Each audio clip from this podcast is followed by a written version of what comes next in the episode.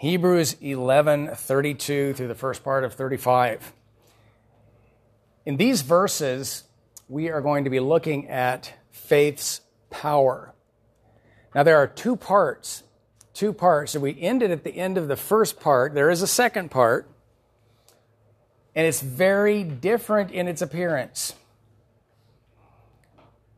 In the first part of this passage before us, we read of these great victories, faith's power to do what humanly would be impossible, these great feats.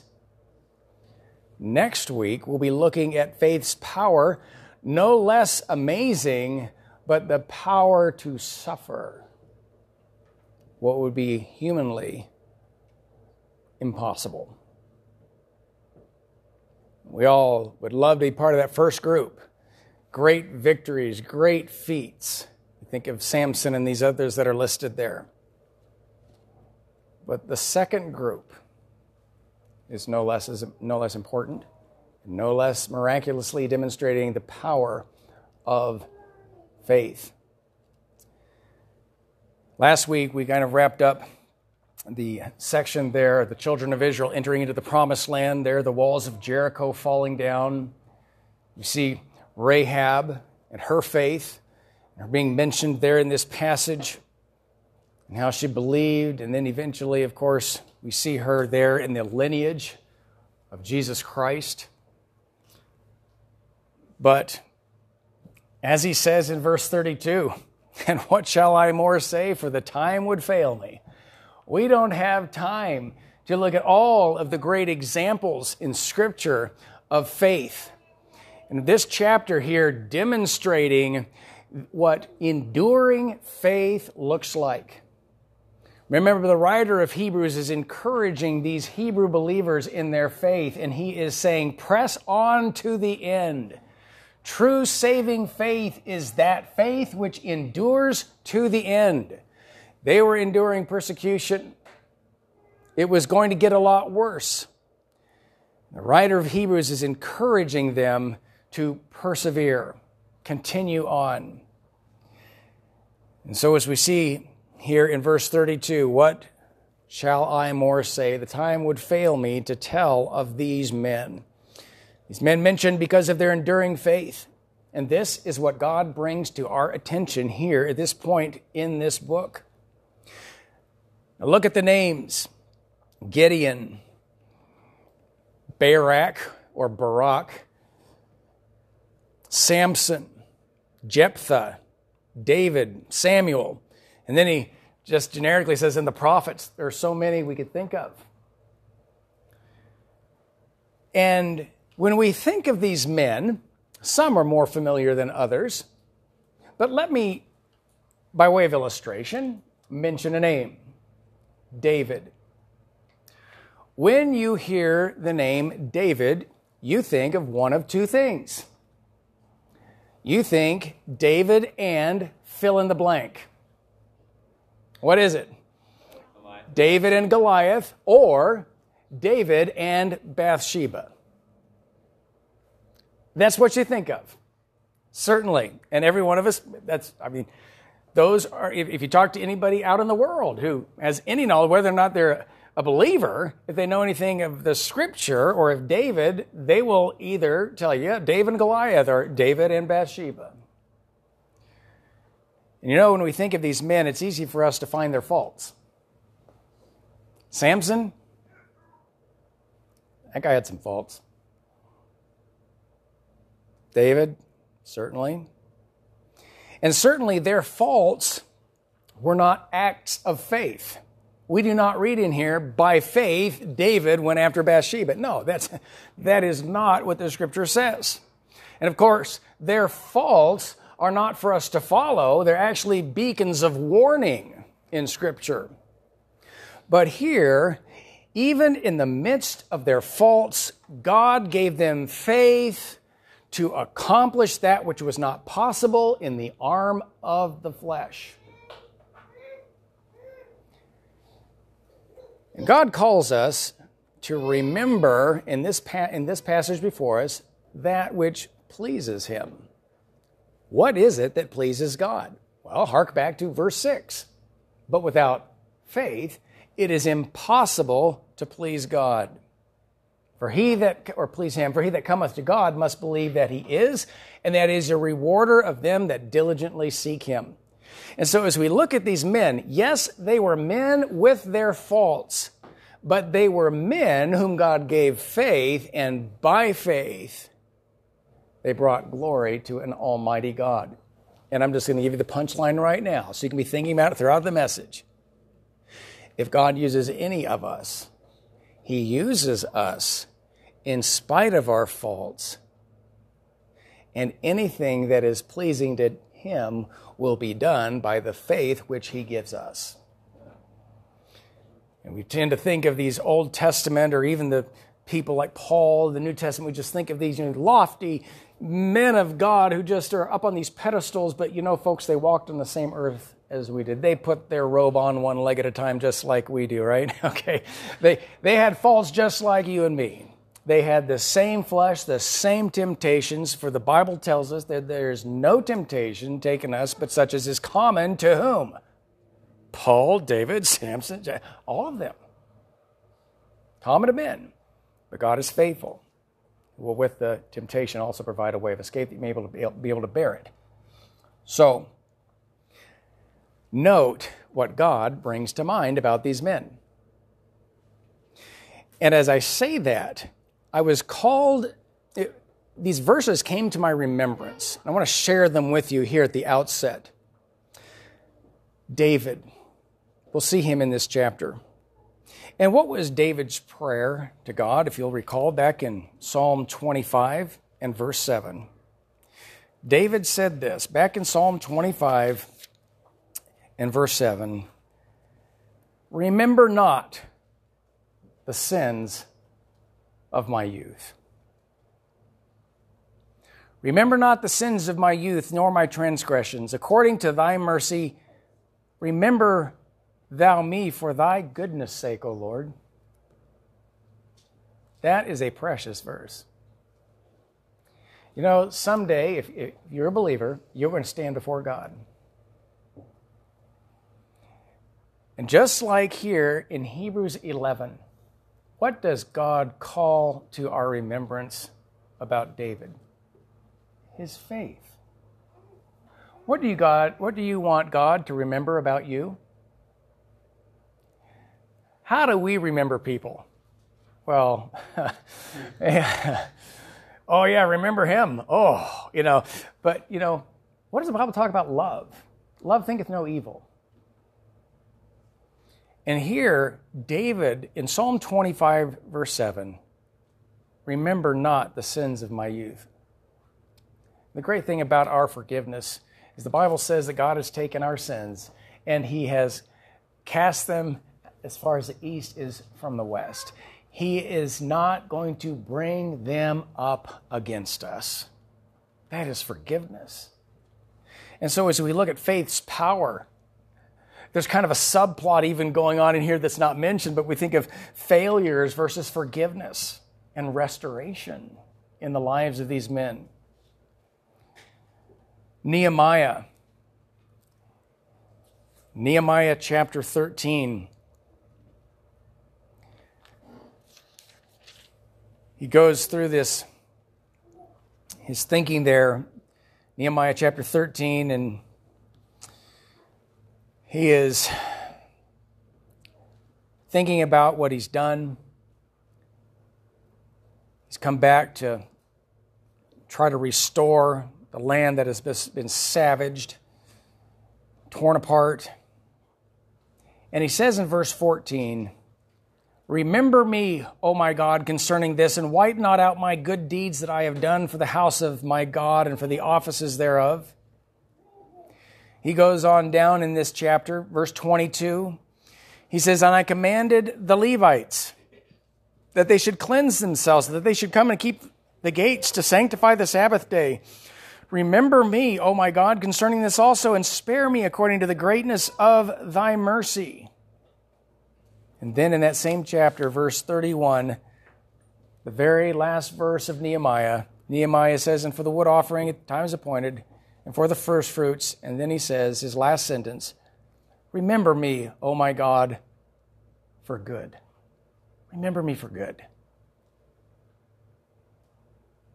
Remember when I was speaking at my dad's funeral years ago, and that verse had stuck out to me, and I said, You know what? When I remember my dad, I don't think of his faults.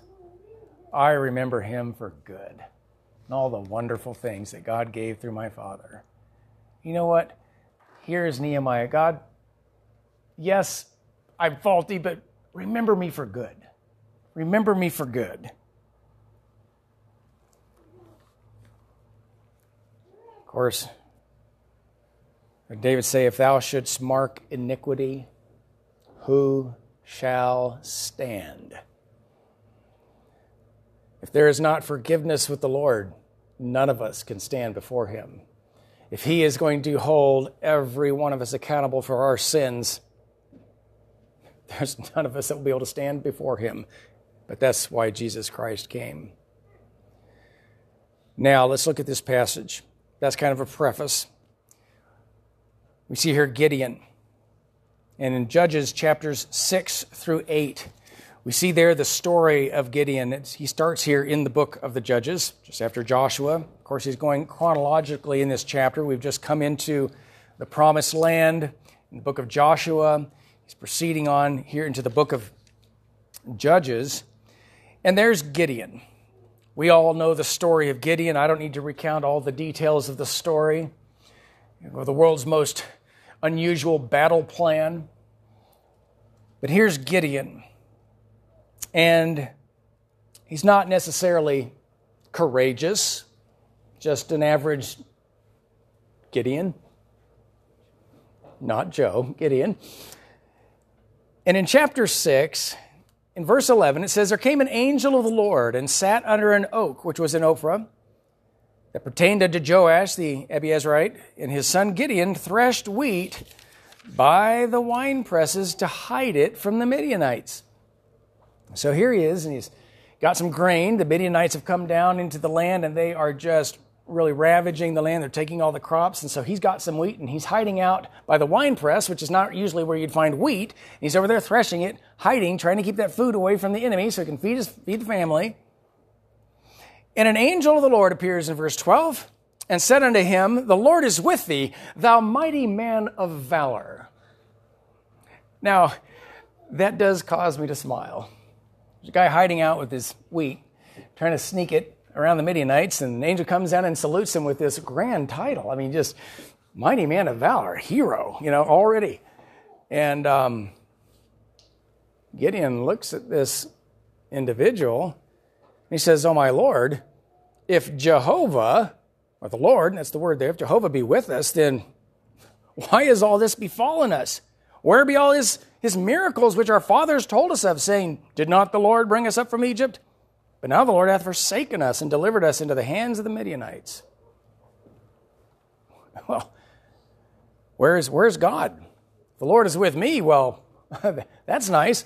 But look at the situation we're in. Of course, verse 14, the Lord looked upon him and said, Go in this thy might, and thou shalt save Israel from the hand of the Midianites. Have not I sent thee? So here, he receives the command of the Lord. This brings to mind, remember again, what is faith? Believing God's word. Faith is simply believing God's word. So, what does God tell Gideon at this point? He says, You are going to save Israel from the hand of the Midianites. Have not I sent thee? And of course, Gideon doesn't really realize at first who he's speaking to. In verse 16, well, verse 15, he says, Oh, my Lord, how shall I save Israel? Behold, my family is poor in Manasseh, and I'm the least in my father's house. I'm the youngest kid. I, am out here doing the threshing and uh, we're a poor family. Why me? Who? You got the right guy. And the Lord said unto him, Surely I will be with thee, and thou shalt smite the Midianites as one man. But you know, Gideon, he is he's weak. just like the rest of us. He's hiding when he receives his call. He's somewhat doubtful. And in verse 17, he says, Well, if I found grace in thy sight, then show me a sign that, that you're really you're speaking with me, that this is real. I'm not, you know, pinch myself later and wonder, was this real? Show me a sign. And he goes and prepares some food. There's a, um, the angel of the Lord in verse 21 touches the end of the staff to the food that he brought up out of this rock, and fire just came out of the rock, consumed the flesh and the unleavened cakes. And then the angel of the Lord departed out of his sight. And then in verse 22, and when Gideon perceived that he was an angel of the Lord, Gideon said, Alas, O Lord God, for because I have seen the, an angel of the Lord face to face. And the Lord said unto him, Peace be unto thee, fear not, thou shalt not die. And then what does he do? Well, we see that in the next verses, his family was, there was idol worship going on. In verse 25, it came to pass the same night that the Lord said unto him, Take thy father's young bullock, even the second bullock of seven years old, and throw down the altar of Baal that thy father hath, and cut down the grove that is by it, and build an altar unto the Lord thy God on top of this rock in the ordered place, and take the second bullock and offer a burnt sacrifice with the wood of the grove which thou shalt cut down. Wow. This is, he's the youngest. He's just been given command to take a bold step. And what does he do? He does it. He goes and cuts down the grove, builds up an altar, and the next day, well, the men of the city came and said, Who did this? Verse 30 The men of the city said unto Joash, Bring out thy son that he may die. He hath cast down the altar of Baal, because he hath cut down the grove that was by it. Well, his father wisely said, Well, listen, if Baal is a god, why don't you let Baal defend himself? and therefore, that day in verse 32, they called him Jerubbaal, Jerubbaal, saying, Let Baal plead against him because he had thrown down his altar. And so here he goes. God has called him to defeat the Midianites, and there were many Midianites.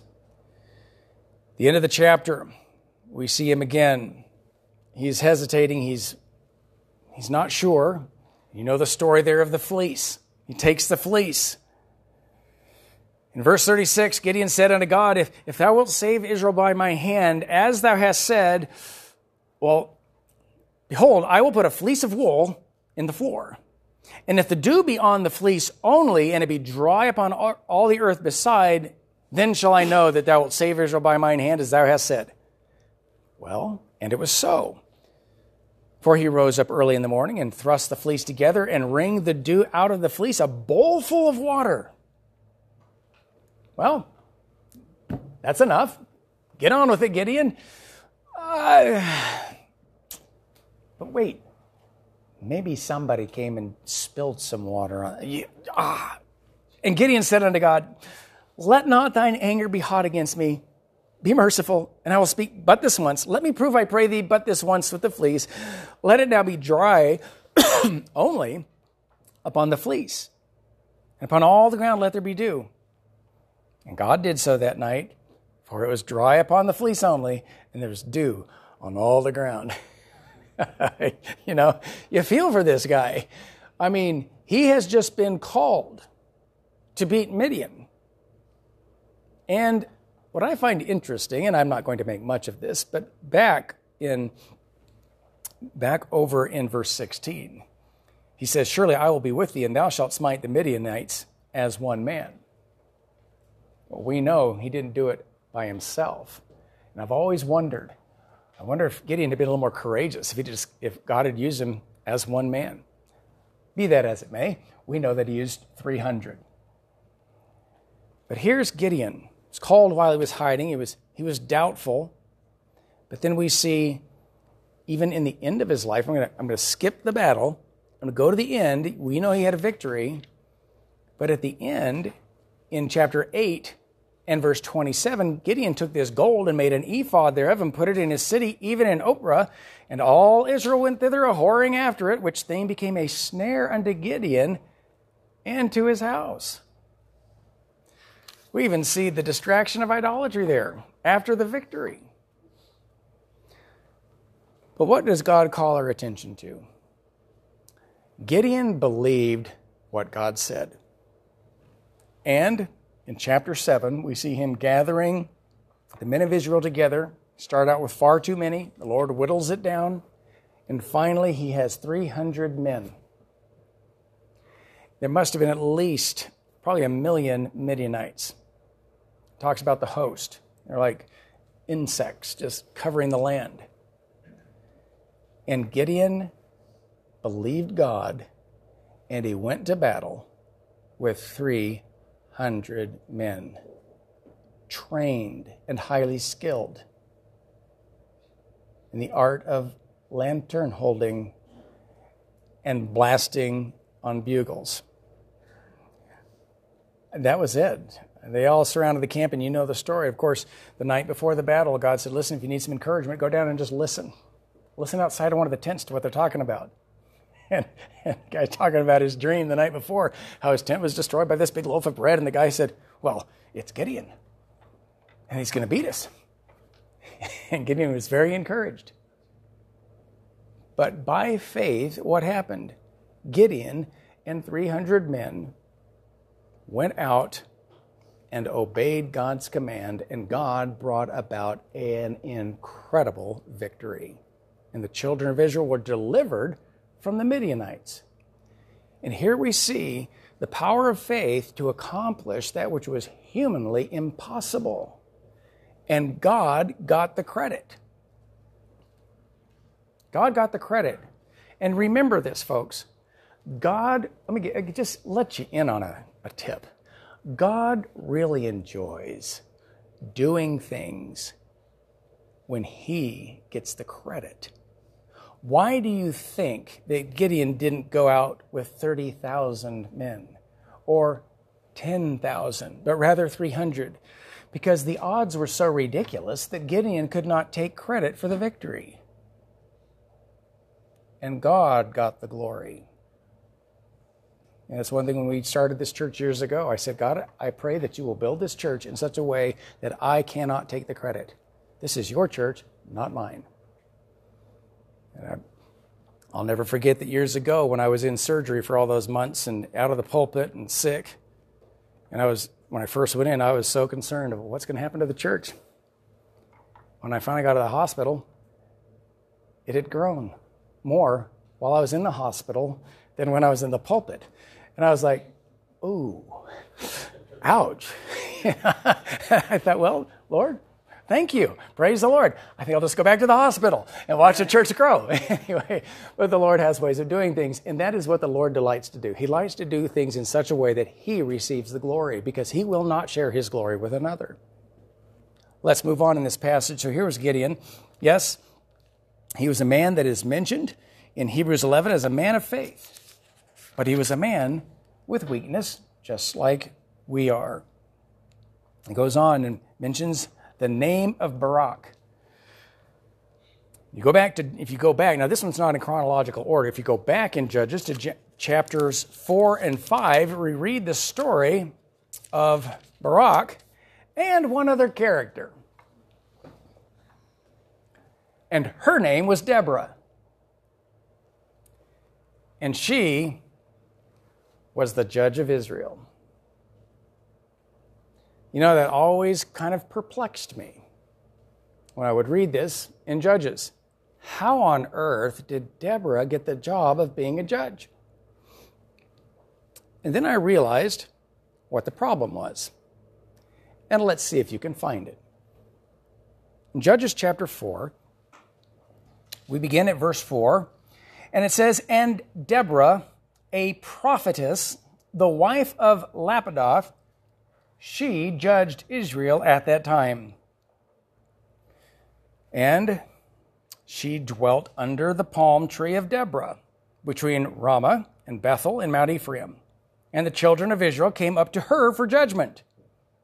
And she sent and called Barak, the son of Abinoam of Kedesh Naphtali, and said unto him, Hath not the Lord God of Israel commanded, saying, Go and draw toward Mount Tabor, and take with thee ten thousand men of the children of Naphtali and of the children of Zebulun, and I will draw unto thee to the river Kishon Sisera, the captain of Jabin's army, with his chariots and his multitude, and I will deliver him into thine hand.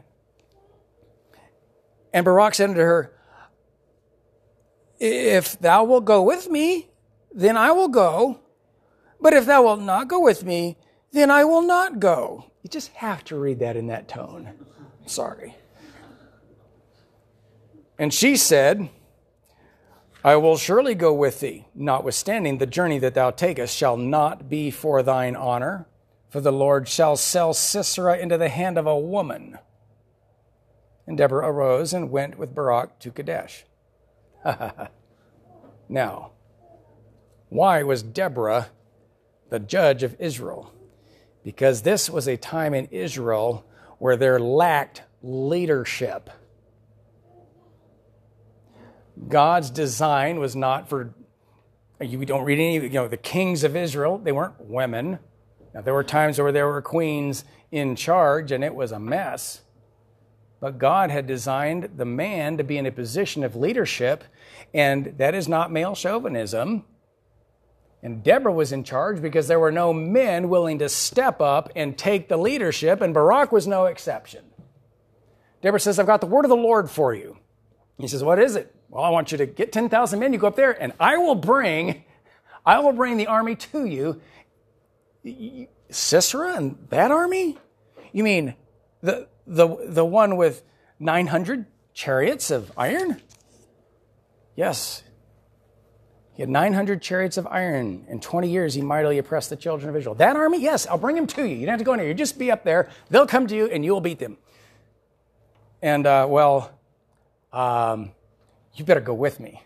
If you're willing to go with me, I'll trust your faith because if you're just sending me, then how do I know? Uh, if you'll go with me, I'll go. Wow. She goes, Sure, I'll put my money where my mouth is. The Lord spoke to me, I'll go. But you're not going to get credit for it. A woman will. Ouch. That just kind of stings, doesn't it? That's a stinging rebuke. It's subtle, but it's there, and you know the story. So here's Barak. He lacks leadership, but he did believe the word of the Lord. He actually did go. He went. And what happened?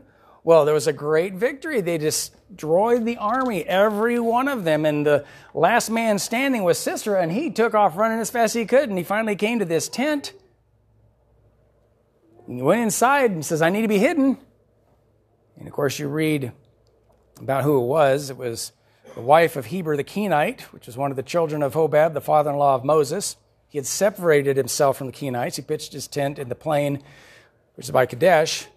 Anyway, so he comes, Sisera comes to Jael, the wife of Heber the Kenite, in verse 17. There was peace between Jabin, the king of Hazor, and the house of Heber the Kenite. And Jael went out to meet Sisera and said, Come on in, fear not. And he came in. He said unto her, Give me, I pray thee, a little water to drink, for I am thirsty. And she opened a bottle of milk and gave him drink and covered him. And he said unto her, Stand in the door of the tent. It shall be if any man doth come and inquire of thee and say, Is there any man here that thou shalt say no? Of course, he was exhausted, so he lays down, takes a nap. And then Jael, Heber's wife, took a nail of the tent, took a hammer in her hand, and went softly unto him and smote the nail into his temples and fastened it into the ground, for he was fast asleep and weary. So he died. And behold, as Barak pursued Sisera, Jael came out to meet him and said unto him, Come, come, I will show you the man whom thou seekest. When he came into her tent, behold, Sisera lay dead, and the nail was in his temples. That is a very, very um, sterile way of putting it. That made a mess. And that woman, boy, she was, she was made of something. Took a nail and just nailed this guy's head to the floor. Wow. Anyway, but here it was a great victory, dramatic. And kids never forget these stories. Jael and the nail, you know, and there was Sisera. But he believed the word of the Lord. and there was a great victory. In the whole next chapter, chapter 5, then sang Deborah and Barak, the son of Abinoam, on that day, saying they had sang this great duet. And they sang praise to the Lord for the victory. Well, chapter mentions Samson. And if we say the name Samson, Samson and Samson and that Philistine woman, yeah, Delilah. Do any of you know anybody named Delilah? I wonder why. Well, here in Judges chapters 13 through 16, there are four chapters, four chapters given to the life here of Samson. And of course, we see his miraculous birth. He was going to be a Nazarite from the womb, separated unto the Lord, no haircuts, no wine, no fruit of the vine. And he was going to be reserved for the Lord his entire life. But what was his weakness? Well, in chapter 14, Samson went down to Timnath, the town of the Philistines, and he saw a woman in Timnath of the daughters of the Philistines. And he came up and told his father and mother, and saying, I have seen a woman in Timnath of the Philistines. Now therefore, get her for me to wife. Now, kids, I just tell you something right here. This is not the way to find a spouse. Mom and Dad, it's downtown, and I saw this woman. Ho, ho, ho. Get her for me to wife. I want her. Well, and his parents said, uh, Well, uh, just a minute, Samson. Is there never a woman among the daughters of thy brethren, among all thy people, that thou goest to take a wife of the uncircumcised Philistines? And Samson said unto his father, Ugh. I'm just, just, I just get this dumb, you know, uh, yeah, but he, he says, he says to his father, Get her for me for she pleaseth me well. That word means she looks good. Talks about pleasing the eyes. Now, I won't recount a long story, but I do remember telling my dad at one point, Dad, I said, I only know what looks good. But you and mom have been married for X amount of years. You find me a wife. I said, I'm sick of this dating thing. I'm not, i I need to be focused on what I'm doing for the Lord here. I'm not interested. You find me a wife. And you know what? Samson never got to that point. He said, I like what I see. It excites my flesh. That's what I want. Samson was ruled by his flesh. And that was Samson's greatest weakness. And it became his downfall. And of course, the dramatic story about this woman and he was going to get married and then uh, she was killed and then he then he was going to get revenge and then they going to get revenge and then he came in and got more revenge and just back and forth back and forth in these amazing feats. And but here was samson. What did he do? Well he fought for israel. He fought against the enemies of the lord and the spirit began to move him it says back in chapter um, 13, verse 25, and the Spirit of the Lord began to move him at times in the camp of Dan between Zorah and Eshtaol.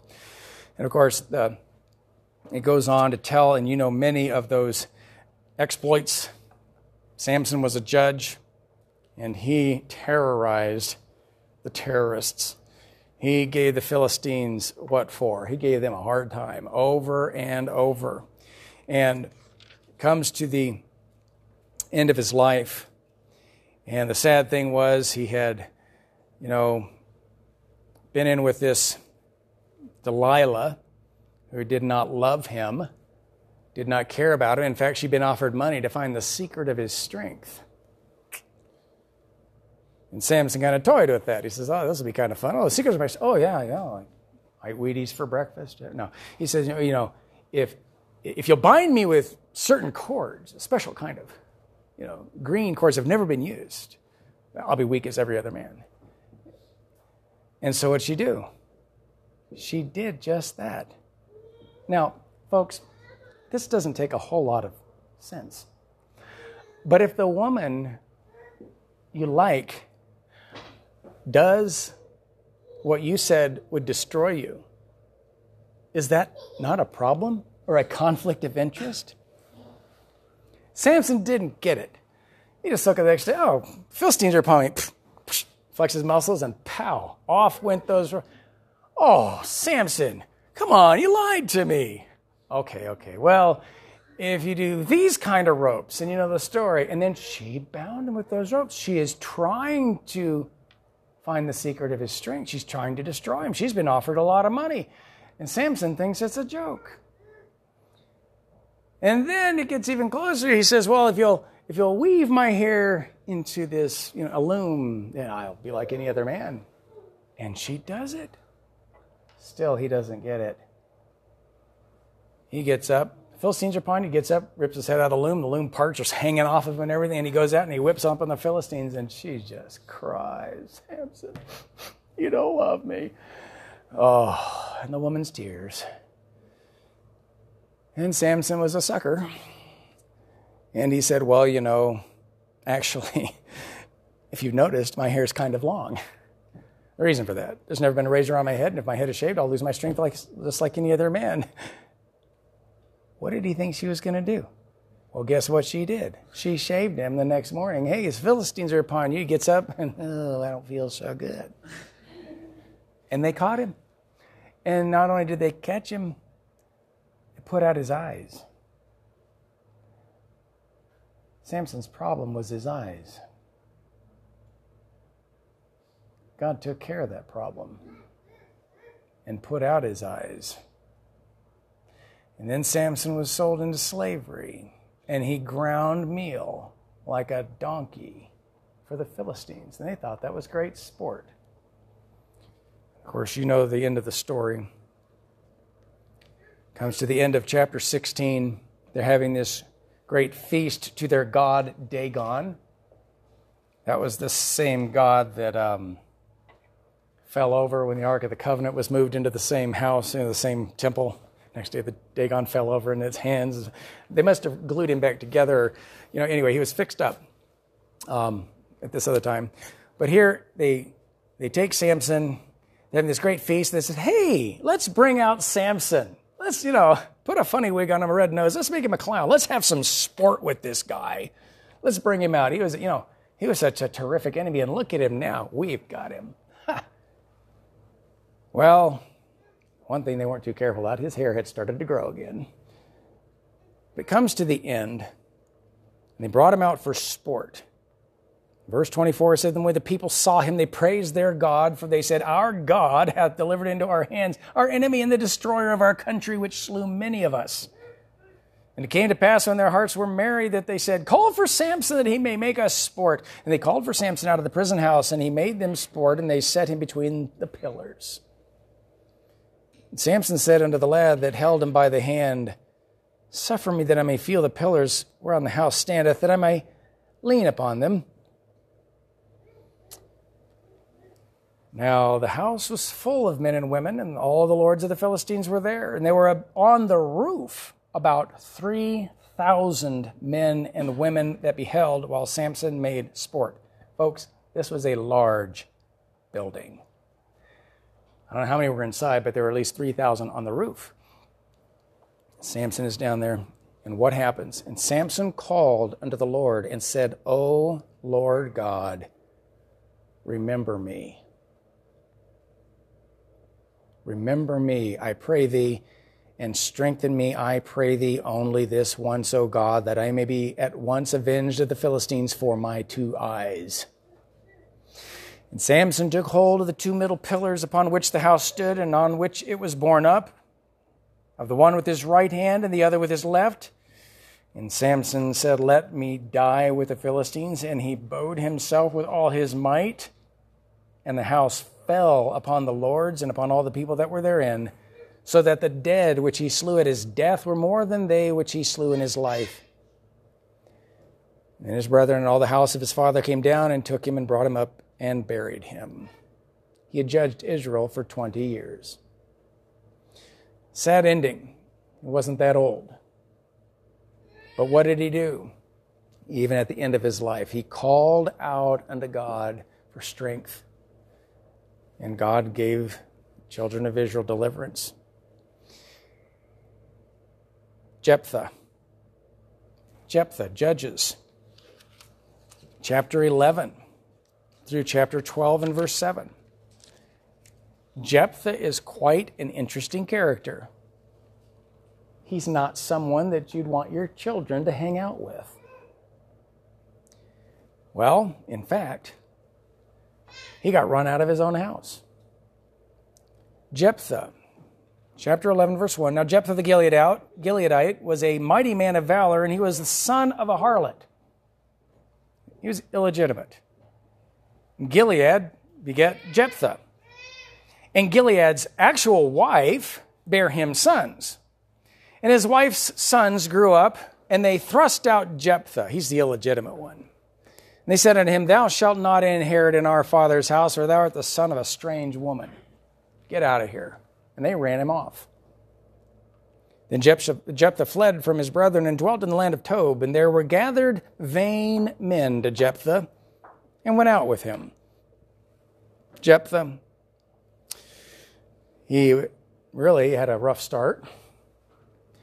And then, but he was, he was, listen, he was no wimp. He was a tough guy. You don't live in a house of boys and be the illegitimate one to get kicked out without having some, some kind of toughness. And he gathered to himself a rough crowd. He was kind of a ringleader of a tough gang, might say. Vain men, one way of putting it. And they went around and doesn't exactly say what they did, but they had a reputation for, you know, winning, being tough. In fact, well, it was so that in the process of time, the children of Ammon made war against Israel. And when they did, says the elders of Gilead went to fetch Jephthah out of the land of Tob. At a meeting together, they said, We need a tough guy. We need somebody to deliver us. We need somebody that can fight. Hey, remember Jephthah? Oh, yeah. I've read about him in the paper. He's got quite a reputation. Hey, let's get him. Maybe he'll help us. And so they sent to Jephthah. Verse 7 says, Jephthah said unto the elders of Gilead, Did ye not hate me and expel me out of my father's house? And why are you come unto me now when you're in distress? And the elders of Gilead said unto Jephthah, Therefore we turn again to thee now, that thou mayest go with us and fight against the children of Ammon and be our head over all the inhabitants of Gilead. He says, Oh, really? If I win, you'll make me the head? And the elders of Gilead said unto Jephthah verse 10, The Lord be witness between us if we do not so according to thy words. So Jephthah went with the elders of Gilead, and the people made him head and captain over them. And Jephthah uttered all his words before the Lord in Mizpah. And then, of course, Jephthah, the Spirit of the Lord came upon him, verse 29. And he vowed a vow in verse 30. Jephthah had a weakness vain companions. Not only that, he makes this rash vow. Jephthah vowed a vow unto the Lord and said, If thou shalt without fail deliver the children of Ammon into mine hands, then it shall be that whatsoever cometh forth of the doors of my house to meet me when I return in peace from the children of Ammon will shall surely be the Lord's, and I will offer it up for a burnt offering. There we go. And he makes this solemn vow. Kind of a rash fellow, but he is making a deal with the Lord. Well, he passes over, and the Lord delivers Ammon into his hands, and he smote them. And they were subdued before the children of Israel. And in verse 34, he came to Mizpah unto his house, and behold, his daughter came out to meet him with timbrels and with dances, and she was his only child. Beside her, he had neither son nor daughter. It came to pass when he saw her that he rent his clothes and said, Alas, my daughter, thou hast brought me very low. Thou art one of them that trouble me, for I have opened my mouth unto the Lord, and I cannot go back. And she says, Well, my father, if thou hast opened thy mouth unto the Lord, do to me according to that which thou hast proceeded out of thy mouth, for as much as the Lord hath taken vengeance for thee of thine enemies, even of the children of Ammon. Now, I'm impressed by the faith of the daughter. She says, Well, Dad, you made a vow and God answered your prayer, you better keep your end of the deal. And she knew what it was. Verse 37, she said, Let me do this thing. Let me alone two months, that I may go up and down upon the mountains and bewail my virginity, I and my fellows. And he said, Go. And he sent her away for two months. And she went with her companions, bewailed her virginity upon the mountains. And it came to pass at the end of two months that she returned unto her father, who did with her according to his vow which he had vowed. It says, and she knew no man. She never had the opportunity to be married. She was dead. He burned her with fire, as he had said. There are some who say, oh, couldn't have happened. God would not have allowed that to happen. Have you read your Bible lately? This is a rash vow. This is not something to copy but it was quite a statement. The condition there in Israel. And look what it says. And it was a custom in Israel that the daughters of Israel went yearly to lament the daughter of Jephthah the Gilead, Gileadite four days in a year. They proclaimed a, a memorial for her. Why would you proclaim a memorial, a memorial for a girl that was just, well, she just had to be single the rest of her life? You don't think there were other people in Israel that were single? Was that something to mourn? No, they were mourning because she perished, and the scripture says that he did unto her according to his vow. A sad, sad story. But God gave the victory. Jephthah David.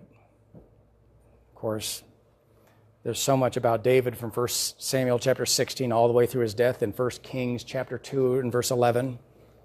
When we think of David, like I said, what do you think of? Well, David and Goliath. I that's just one. There, David went out, and I mean, um, when I think of David and Goliath, I actually think of my son Stephen. He's at college right now, and his roommate is seven feet tall. And Stephen is not yet, he's not quite six feet tall. so there's a Goliath, he has to duck down, he comes into the room. He's got a, a very tall roommate. He's on the basketball team, but he's seven, he a seven footer. Here's David. He looks out there and sees this giant coming out and making fun of the God and all the, God of Israel and all of the army of Israel just sitting there, just shaking in their shaking in their boots, looking at this hulk of a man. And David walks up and says, How long are you going to tolerate that guy saying that stuff? Somebody ought to go take his head off. Is there not a cause? David's like looking around goes, What's wrong with you guys? Of course, everybody's looking at David. His brother got a little bit irritated at him. Well, you just, you little smart aleck kid, you came out here to see the battle. Why aren't you watching the sheep? You know, David was no slouch as a shepherd. He killed a lion and a bear that came after the sheep. So you know, and here's David. And the word got back to the king. Hey, there's this kid that just showed up, and he thinks somebody ought to go take on that Goliath. Saul says, well, Bring him here, let me see him. Here comes David. David said to Saul, Why hasn't somebody got him? Why don't you guys go out and get him? He goes, I've killed a lion and a bear and took the sheep right out of its mouth, and Lord help me. Is there not a cause? I'll go take him on. Saul says, Well, but He's a man of war from his youth, and you're but a youth. Here, at least take my armor. Go ahead, but take my armor. David tries on the armor, and it doesn't fit. David said, I haven't proved this. I haven't practiced in this. I, he goes, I've just got a sling. I'll, I'll take that. David, he goes out. Goliath's out there mouthing off to the children of Israel. How comes this, this shepherd boy? Grabs some stones, puts them in his pouch, and heads towards Goliath you know, the Goliath, he's like looking down at this kid. I'm going to feed you, you know, I'm going to feed you to the dogs. And David, he is not daunted. He looks up and says, I'm going to feed you to the birds. Because this day, the Lord's going to deliver your head into my hand. And he didn't run away from Goliath. He ran towards him. And while he's running, he puts a rock in his sling and he starts slinging it. And sure, if he lets it go, and where does it hit Goliath? Right in the smack dead in the center of his head, and he falls down dead. And then David climbed onto his back, pulled his sword out of his sheath, and that was some sword. We read about it later. And he chopped off Goliath's head, picked up Goliath's head by the hair, walked back to camp to show Saul. All in a day's work. I mean, hey. And the children of Israel are just their after they picked their jaws up out of the dirt, then they chased after the Philistines and had a great victory. But what had David done? He trusted the Lord. He says, Listen, there's a cause. This is the cause of the Lord. This is his name that's being mocked here. What are you doing about it? God gave him a great victory. Verse David was a man with feet of clay. David was a sinner. David turned out to not be that great of a father. He had some serious family problems. Serious family problems. He sinned. But you know what? God calls David a man after his own heart. What would God say about you? How will you be remembered? A man after God's own heart. Well, how could a man who committed murder, who, who sinned and committed adultery, how could he be a man after God's own heart? I mean, look at the evil. You know what? David sinned, but when David was reproved for his sin, he confessed and repented. Saul did not. Saul blamed and pointed the finger. And you know what? Every one of us can be a man after God's own heart if we'll just repent. Repent. Own up to what we are. We're sinful people. David repented. God was very gracious to him. David, and then of course he mentions Samuel. Samuel, what a what a guy. Samuel the prophet just just kind of kept going and kept going. And you know, I think one of the diff- most difficult things he had to do is after he had anointed Saul, find out that God had rejected Saul, and now he has to go anoint David to be king while Saul's still king. And that kind of puts you in a bad position because usually a king doesn't like to have a you know king junior coming up to fill his throne when he's still king. And and but Samuel obeyed the Lord and Samuel judged Israel. Samuel tried to point Israel and said, "Listen, the Lord is to be your king, not Saul. The Lord is to be your king." Samuel, he wasn't a very good father either. His sons took bribes. They're Democrats. I'm, no, they, they were, they were, they, they were just not honorable men. And they took bribes, and the children of Israel said, No, your sons are not going to rule over us. We want a king. Give us a king. Samuel mourned before the Lord. But God bless Samuel. Samuel was a man of great faith, man of enduring faith. And then, of course, he says, and the prophets, and the prophets. And you know, you look back at the stories of the prophets. Oh, wow. It was not a fun job. Just ask Jeremiah, Micaiah, Isaiah, torn apart by Manasseh, destroyed. These men hazarded their lives, but all they could do was give the word of God because God said, Here's my message for the king. You give it to him. And what did those prophets do? They walked up before the king and said, Thus saith the Lord. And it didn't matter what the king's response was. Some kings repented when they heard the word of the Lord. Some kings got very angry when they heard the word of the Lord and hunted the prophet. And some destroyed them. But they were faithful to deliver the word of the Lord. But here in Hebrews chapter 11, what more shall I say? For the time would fail me to tell you of all these men. And notice verse 33 by faith, these men, and as we've already read through many of these, who through faith subdued kingdoms, Midianites, Philistines, Ammonites, wrought righteousness, stood for that which was correct, slew the prophets of Baal, restored Jehovah worship, obtained promises, stopped the mouths of lions. You think of Daniel there. Quench the violence of fire. Daniel 3, the three Hebrew children, Shadrach, Meshach, and Abednego. Escaped the edge of the sword. Out of weakness were made strong. Gideon.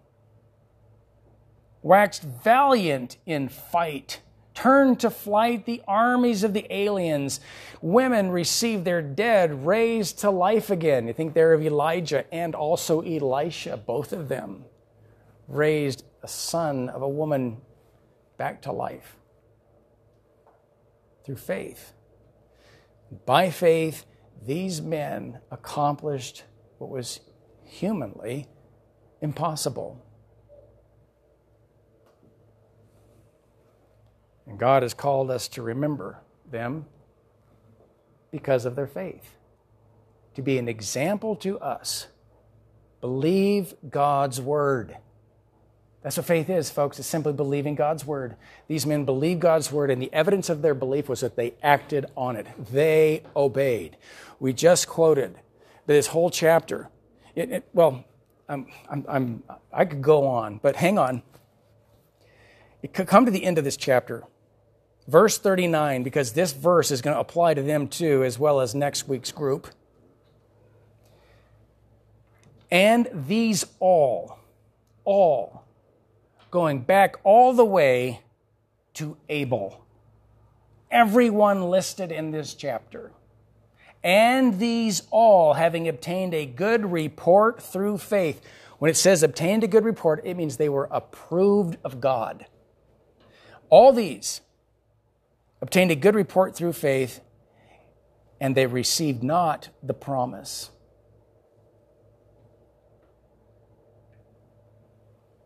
God having provided some better thing for us, that they without us should not be made perfect or complete. There is something yet coming.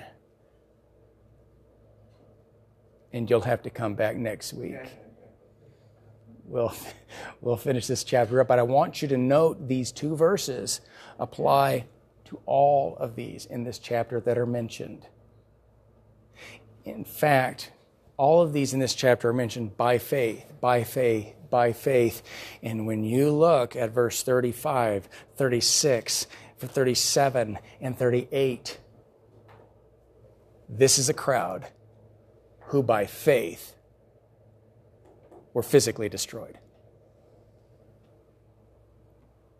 By faith. Come back next week and we'll take a look at that section. Let's pray. Father, we thank you so much for this passage before us. And Lord, the tremendous power demonstrated in the, your power demonstrated in the lives of these men simply because they believed your word and obeyed. Lord, help us in help us likewise to believe your word. Lord, may we act upon what you have given us in your word. Lord, that when we are remembered, we are remembered for good. Lord, may our testimony be that we were people after your own heart. We ask this in Jesus' name. Amen. Let's stand together as we close.